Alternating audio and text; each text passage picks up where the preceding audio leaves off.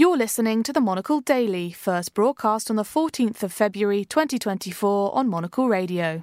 Indonesia votes for a cuddly grandpa who just might be an autocrat. China recognizes the Taliban's regime in Afghanistan, and Americans will no longer have to ask Valentine's dates about their credit scores. I'm Chris Cermak. The Monocle Daily starts now.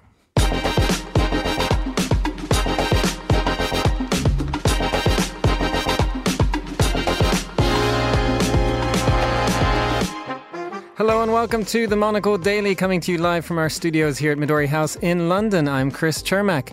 My guests, Melissa Fung and John Everard, will discuss the day's big stories and we'll check in with our Toronto correspondent, Thomas Lewis, for news of the Jordanian King's North American tour. Stay tuned, all that and more coming up right here on the Monocle Daily.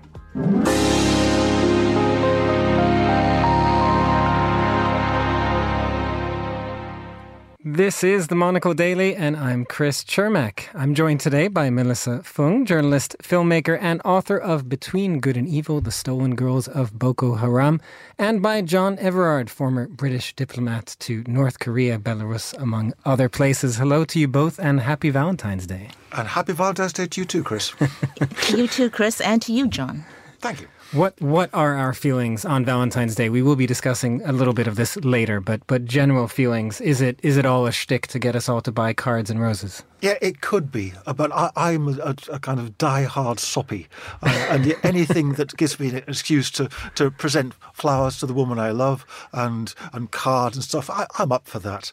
Um, I, having said that, yeah, to get stuff to buy stuff. My late father, I think, had it nailed. He bought one Valentine's card, uh, quite a big one, um, in his kind of late forties, and just used to use the same card, writing on "I still love you" each year, right, right, right to the end. on the way down. I see. All okay, just down. keep that's going right, through. Yes. That's, that's very nice. Writing. That's that, a nice way. That's Mel- a great idea. I think that I'll start that next Valentine's Day with my husband. M- Melissa, I heard you got one rose. You were telling me earlier. I did, and you know, having walked by the local florist um, in our neighborhood, I noticed that the prices for arrangements were through the roof and that's not just that's inflation, not, it's Valentine's no, Day. No, it's just for this day. And so if my husband had bought me, you know, anything bigger, I think I would have been upset that he bought into the consumerism. Well, we will start the program today. We'll come back to Valentine's Day, but we'll start the program in Indonesia, the world's third largest democracy, which voted today and already has preliminary results that put current Defense Minister Prabowo Subianto in the lead. Prabowo has told supporters he expects to win the 50% needed to avoid a runoff, although his two opponents are waiting for the official results that will not be announced for a few days or even weeks. Uh, John, I found it interesting, you know, looking through this past week, the headlines on Prabowo range from ex-army strongman and autocrat to cuddly grandpa based on his campaign. Which one do you feel is more accurate? Describing Prabowo Subianto as cuddly, I think, is stretching a point just a little bit. uh, I mean, this is the man who was indicted by the United States uh, for massacres in Timor Leste, uh, the man who caused all those ethnic Chinese to mysteriously disappear. Uh, he's got a certain amount of blood on his hands. And, okay, maybe he's reformed, but the fact that uh, he protested uh, both the 2014 and the 2019 elections, remember, he ran against mm. Jokowi twice, lost both times, insisted there was was fraud and so on, doesn't suggest strong democratic credentials to me. I mean, I'm prepared to, to gut the guy some slack and see if how he shapes up, but the initial omens aren't that great. Melissa, do you do you get the sense that there's a fear that sort of Indonesia's democracy is backsliding based on that, or do you buy in any way into Prabowo's sort of cuddly grandpa makeover campaign for the young people in Indonesia? Can people change as they get older? I think the concern is that democracy is backsliding because who was behind his campaign? It was Joko, who's be, who seems to feel like this is a third term, and I think that's where um, people are becoming concerned that he is sort of pulling the puppet strings here, and instead of you know, um, trusting the democratic process, um, he is trying to give himself a third term, so to speak. I mean, his son is going to be the vice president. So, you know, how much influence is he going to have if this is, you know, the end result? Um, that remains to be seen. Well, and John, I will ask you to move a little closer to the mic for our listeners. But um, how will the region, do you feel, kind of react in that sense to Prabowo? Partly, as Melissa said, I mean, with the current president, there has been a sort of revival of Indonesia in many ways. Do we expect that to change? Will what kind of player do you see him as being in the region? Ally of China, ally of the West, somewhere in the middle?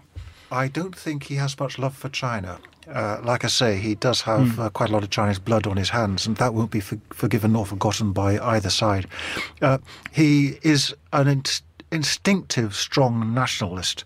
Uh, and I suspect that although he will tend much more to the United States than to China, uh, the relationship is going to be prickly. Indonesia is not going to be an easy partner for the United States or indeed for the region. I mean, it's it's too big a country for regional partners to start wagging fingers and saying they don't like the election results.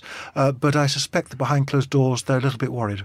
Mm. And Melissa, I wonder what your sense is just of this election. Kind of the world was watching this very closely. It, it, felt like more closely than maybe past elections in Indonesia. Where does that come from for you? Is it a sign of the kind of waking up to Indonesia's relevance both in the region and in the world? I mean, it is a country that is going to be the world's sixth largest economy in 2027, according to the IMF, passing Russia and the UK. I think going back to what you know, your introduction to the story, it is the world's third largest democracy, 205 million registered voters. More than half of those are under the age of 40. And so I think it's being watched so closely as sort of a harbinger of the elections that are still going to happen later this year with the U.S. voting um, in in November, and so I think everybody's looking at this as the first, you know, whether democracy, you mm-hmm. know, and and and looking at it like uh, could be, is it a trend for the elections that are still to come, um, where we're talking about democracy being on the line. Mm, John, just finally on that, what's your sense? You said as he he is a, a nationalist. Is that kind of where our elections, it feels like, are trending right now? I I don't detect a global trend of that kind, to be honest. I I, I think um, the world is, is very fragmented. Indonesia, the United States, I mean the UK, all these countries uh, have their own dynamics and will produce probably quite different results. Uh, and I think it's worth stressing that if we start to worry about democracy, that the actual process appears to have been in quite intact. Uh, a lot of electoral officials worked very, very hard to make an extremely complex election work um, over, you know, over a thousand different islands, lots and lots of different language groups. But it was actually, as far as we can tell, a clean election, and that counts for a lot.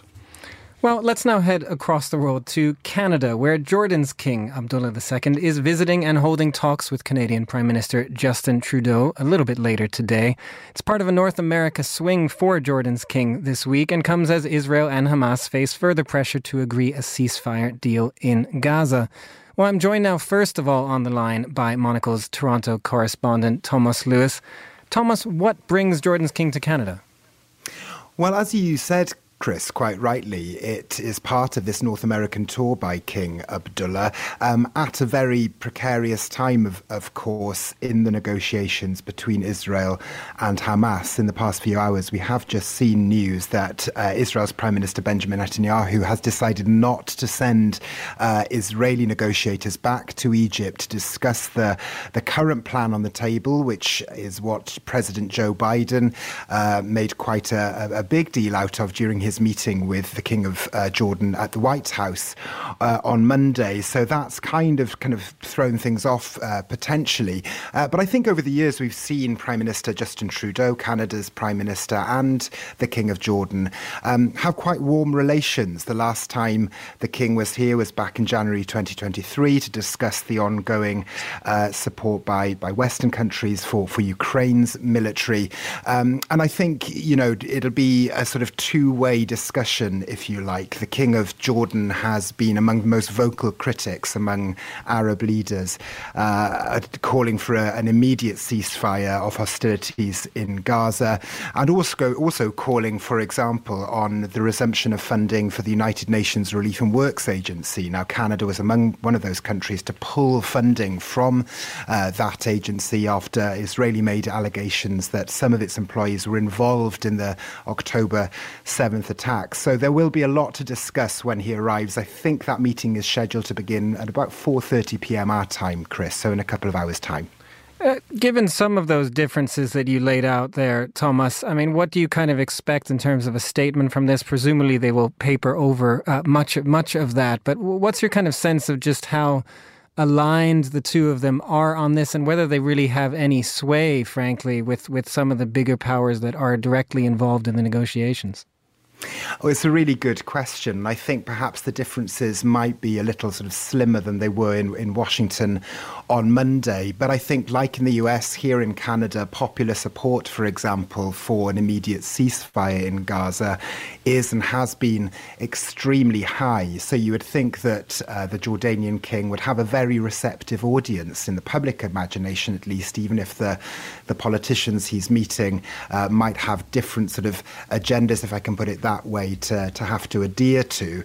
Um, I think it will be interesting given that we saw just to go back to the press conference at the White House on Monday, you know, the King of Jordan was very explicit once again in calling for an immediate ceasefire, in using language that's just far more sort of blunt and explicit than, for example, we heard from President Biden, even if President Biden's tone towards Israel, for example, has certainly shifted uh, in the recent in recent uh, times. Um, I think the tone of Prime Minister Justin Trudeau's, um, uh, sorry, the Canadian Prime Minister Justin Trudeau will maybe a little bit more in line with that, given that Canada joined the calls for, a, for what it calls a sustainable ceasefire back in uh, December. And like you say, you know, this is really sort of a test, I guess, of what sort of smaller, maybe more middle powers um, can do. Obviously, you know, in the region, King Abdullah is no small power. He has a very influential voice. So I suppose it'll be a two way discussion in terms of what the West is now, where the West is at, if you like,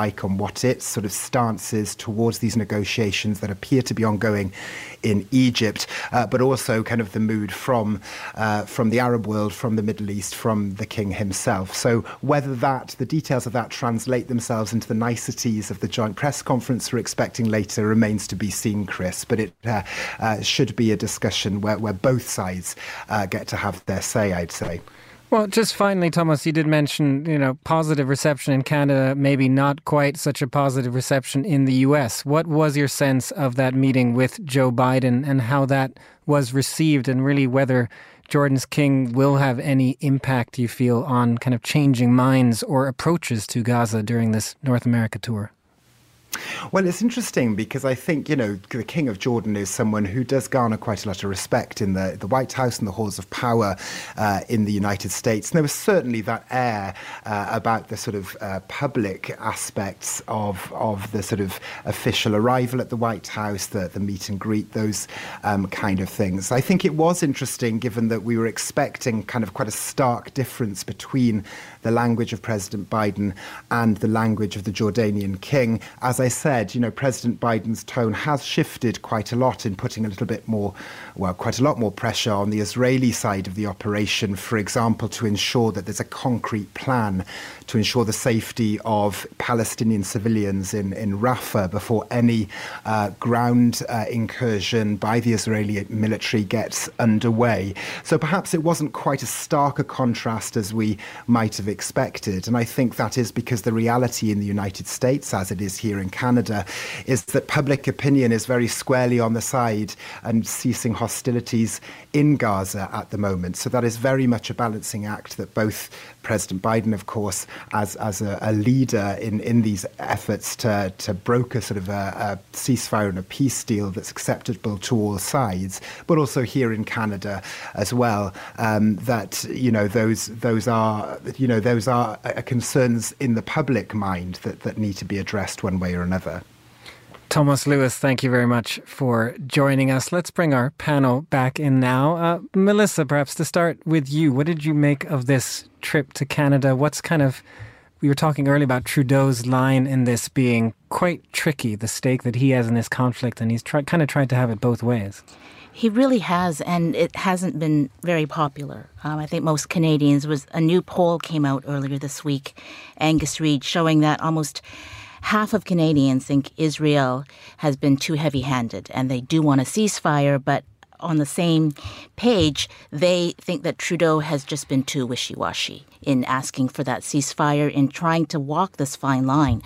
Um, you know, they abstained from the UN vote in October mm. for the ceasefire, only then to issue a statement in December that they are looking for a sustainable ceasefire. Um, and so I think generally speaking, you know, he Trudeau is is maybe trying to um, get the confidence back of the electorate because there's a chance that they're going to the polls uh, this year as well.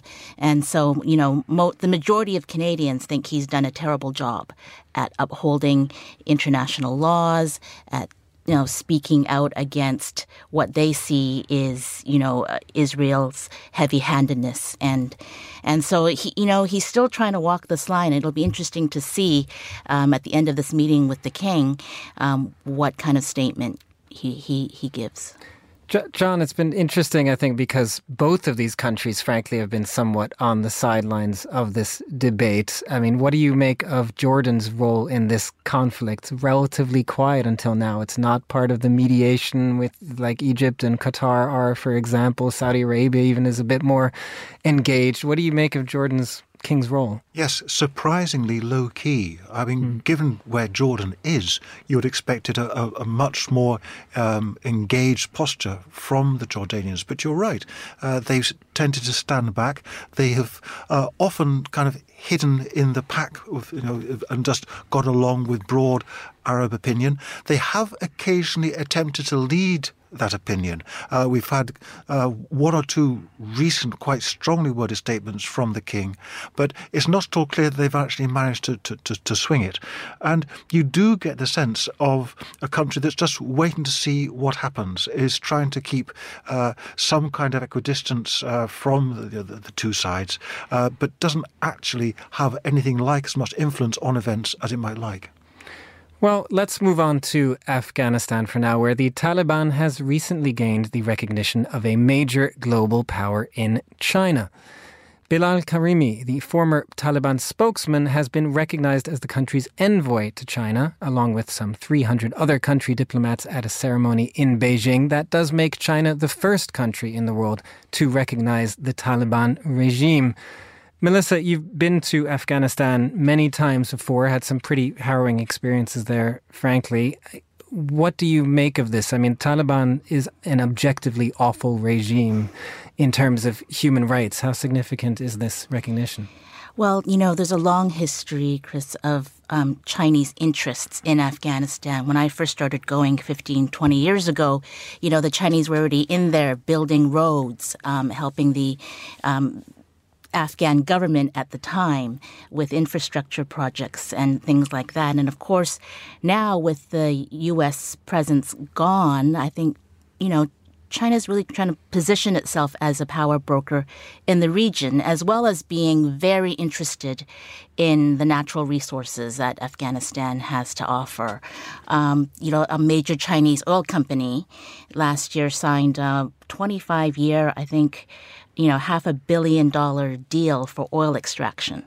Um, and a mining company signed another major deal for you know, one of the biggest copper mines that the world has has ever seen, um, south of Kabul, still yet to be built. And so I think, you know, there's economic interest, and also there is security interest because that is China's westernmost border, mm-hmm. and so they want to make sh- the Chinese probably want to make sure that its Muslim minority and you know doesn't there's no back and forth between you know what it sees as terrorists, um, and they want to make sure that border is, is very secure.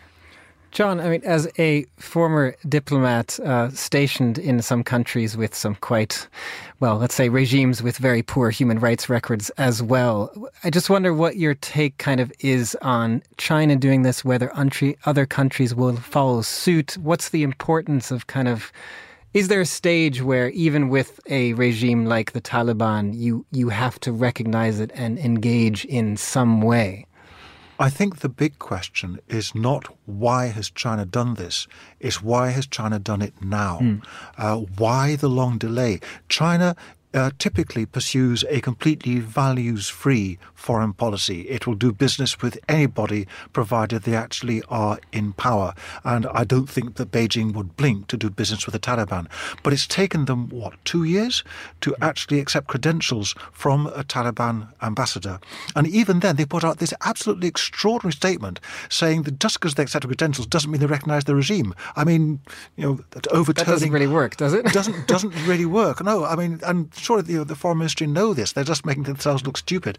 I think the hesitation on the Chinese side is likely to be the expense. I mean, Melissa's absolutely right. There is uh, there are commercial gains uh, to uh, invest involvement in Afghanistan, but at the same time, a country that has seen its GDP drop by 35% since the takeover, 30% food insecurity, the Taliban will hold out an enormous begging bowl to China.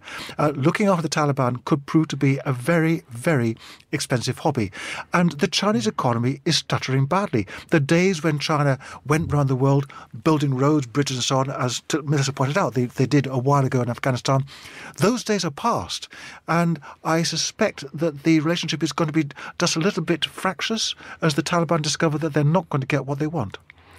I also think the Chinese, sorry, um, have seen what's happened with their Belt and Road initiative in places like Africa, in Nigeria, you know, in uh, poorer countries, like, like much like Afghanistan, and they're saddled with, you know, debt right? They these countries cannot afford to pay repay China for what China's invested, and so maybe you know the caution is that they've learned that lesson, you know, from some of these other places where the Belt and Road Initiative has has been successful, but has left Beijing holding the bag. Well, Melissa, oh, go ahead. Uh, absolutely. Melissa makes a very good point. The other side of that coin is that one of the things that came out in the Great Belt and Road Jamboree last uh, October, wasn't it, the one that Putin went to, uh, was that disbursements under Belt and Road have dropped by 90, 90 percent.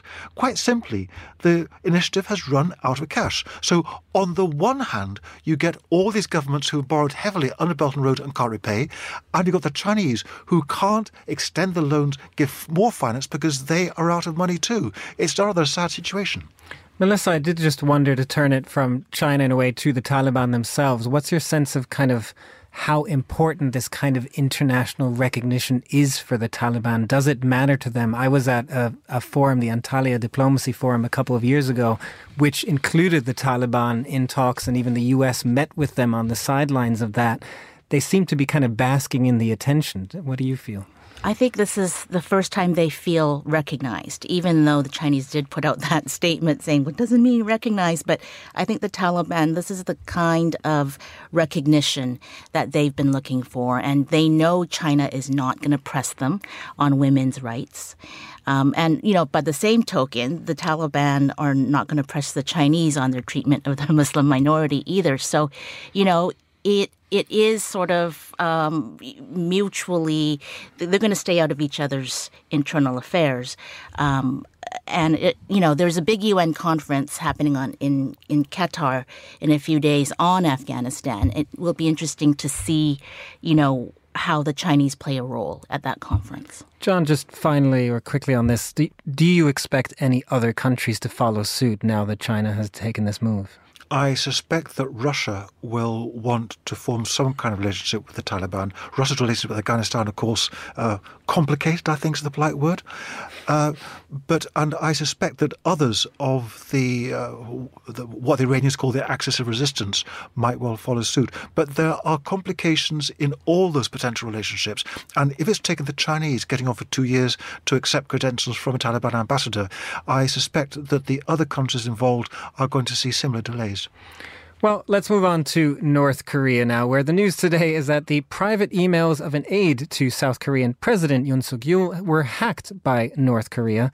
Among other things, they reportedly hacked into the president's travel schedule just ahead of a trip to the UK last November, and there are some reports that messages have been stolen, although Yoon's office has not given further details on exactly what was stolen. John, this has a little bit of a Hillary Clinton's email scandal to it, feel to it, because the aide was apparently using a private server rather than the government server. But how serious is this? It's not serious. I mean, the fact that it happened uh, will dismay the South Korean security officials. Uh, but they, it happened, as they've rightly pointed out, because somebody was stupid. You do not uh, conduct uh, official correspondence on a private email if you know that you are, are, are likely to be scanned by the, the North Koreans.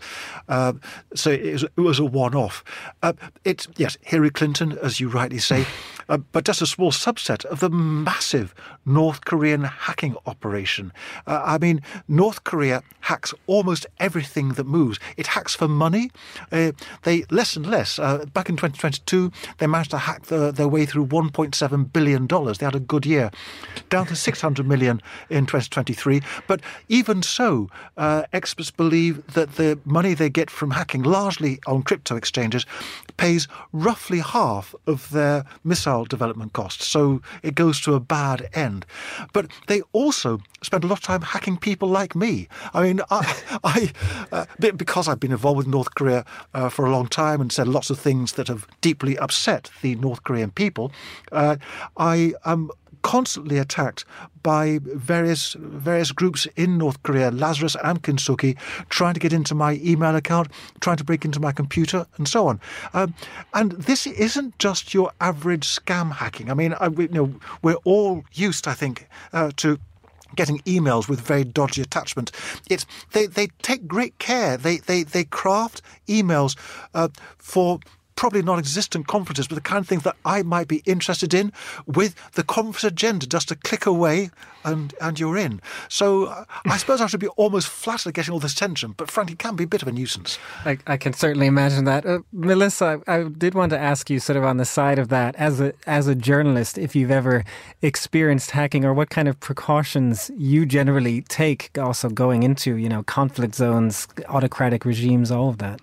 I probably should take more precautions than I do. Um, you know, it wasn't that long ago that I was warned by authorities in Canada that my, um, you know, they knew, they knew that another government was monitoring some of my correspondence, um, mm. which kind of surprised me because I didn't really think that I was doing anything that would upset anybody, unlike you, John. Um, so, you know, I, I'm probably I need to probably be more careful than I am, um, and I generally don't. You know, I mean, I, just as we're sitting here, I got an email saying that uh, order update. We have received your payment kindly click on the attached bill.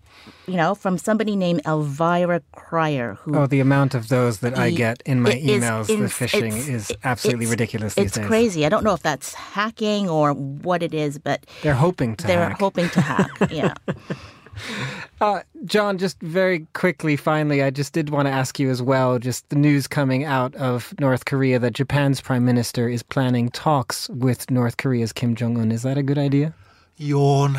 Here we go again. it's that time in the Japanese electoral cycle, everybody. Uh, you run out of ideas. You can't fix the Japanese economy. Your administration is riddled with corruption. What do you do? You try outreach to North Korea. Nothing to be lost. The chances are the North Koreans will say no, like they always do. But you might, might just get that breakthrough.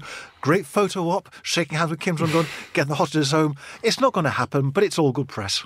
It's all great press. Well, finally on today's show, it is Valentine's Day, and while yesterday we had Andrew Mueller and guests talking about breaking up with a pizza delivery, Listen back to that if you want the juicy details. Today we are going to talk about dating because there is a new dating app out there. There's always a new app, and this one sifts out the riffraff by using your credit score. Yes, that's right. Score is an app that lets you score on dates in the US, but only if you have a credit score of 675 or above. Now, this final segment can get personal very fast, but I'm going to ask if either one of you would like to out yourselves as having ever used an online dating app or as proud of your credit score. I don't know what my credit score is, and no, I've never used an online dating app. I, uh, I, I, am still of the generation where you, you met potential partners at tea dances. that sounds much better to me, I have to be honest, than, than online dating. M- Melissa, have you had any experience of this at all, or did you ever wish that you would have had this opportunity to sort of quiz your uh, for a partner, former partner, on financial information? I, you know, that's that's a good question. I think if if this was available to me when I was in my 20s, you know, that would have been great. But that was before the internet. So um, I think, you know, it's, it's come a little too late for me. Was, was there ever a point in in conversations with partners? Was there a point where you broached the finances and kind of ask, you know, is there are there credit card debts that I need to know about? I I think you know I think maybe some of some of my previous partners would have wanted to ask me that before I asked them. So, you know, I of course being a journalist, it's pretty obvious that you know my my what my credit score would be. Um, but we'll just leave it at that, shall we, Chris? that's that, that's a good way to leave it. Uh, John, I did want to ask on a on a different front on this. I, one of the things we were talking about in the office, there were quite mixed views on this. Whether we think people are dating more within their own class these days or not. There's some research that online dating kind of leads you to look well look at looks instead of class or where a person comes from but then there were others who said we live in our own bubbles uh, full disclosure, I married way outside my class, so I, I, I, guess I'm a sort of prequel to just this discussion. Um, is are, are, we more class bound now in our dating than we used to be? I'm not so sure we are. I, I, I, I think actually, if although it's very hard to get any kind of hard data on this, but if you did, I suspect you'd show that the, the, the that that that is a fairly constant uh, variable uh, through, throughout all this. That people, some people have married outside the class, others haven't. Some some people have married for money well before the internet, but just before we get too excited about the app. Remember that in British India, uh, the fishing fleet, as they were called, the young single women who went out to try to nab a, a husband amongst the British officials in India, used to memorize the salary scales of the Indian government before going. So if you met somebody at a dart, you knew exactly how much he earned and how much time you wanted to spend with him. That that is absolutely amazing, uh, Melissa. Just finally, one one other relating to that class. I'm just curious about one other trend in the U.S. that I've heard quite a lot about. People are more likely to date someone of a different skin color these days. That's the positive, but they're more likely to do that than someone of a different political party. Oh, that's a touchy question, especially in the U.S. Um, know, I once found out that somebody I was dating back in graduate school was of a different political stripe. And that was basically the last date that I had with him. So, so this is not new, is this is uh, saying. this is what I'm saying. It's not new. It's not new. we have always looked at political and so many other things. I think I think the politics, and I think what's new is that it's so much more polarized than it was when I was dating in my twenties, and so you know maybe it's not, maybe it doesn't take a date even. Maybe it's just upon meeting you automatically know, and then there's no date. John, did you ever look at political class when you were dating? No, I didn't, in my innocence. I used to sort of charge right ahead and not worry too much about the politics, but I, I guess I was a bit of an outlier that way. John and Melissa, thank you very much for joining us and happy Valentine's Day, everybody. That is all the time we have for this edition of the Monocle Daily. A big thanks to my panelists today, Melissa Fung and John Everard, and to Thomas Lewis in Toronto. Today's show was produced by Tom Webb and researched by Neoma Akwe. Our sound engineer was Sarah Nichol. I'm Chris Cermak here in London. The Monocle Daily is back at the same time tomorrow. Goodbye, and thanks for listening.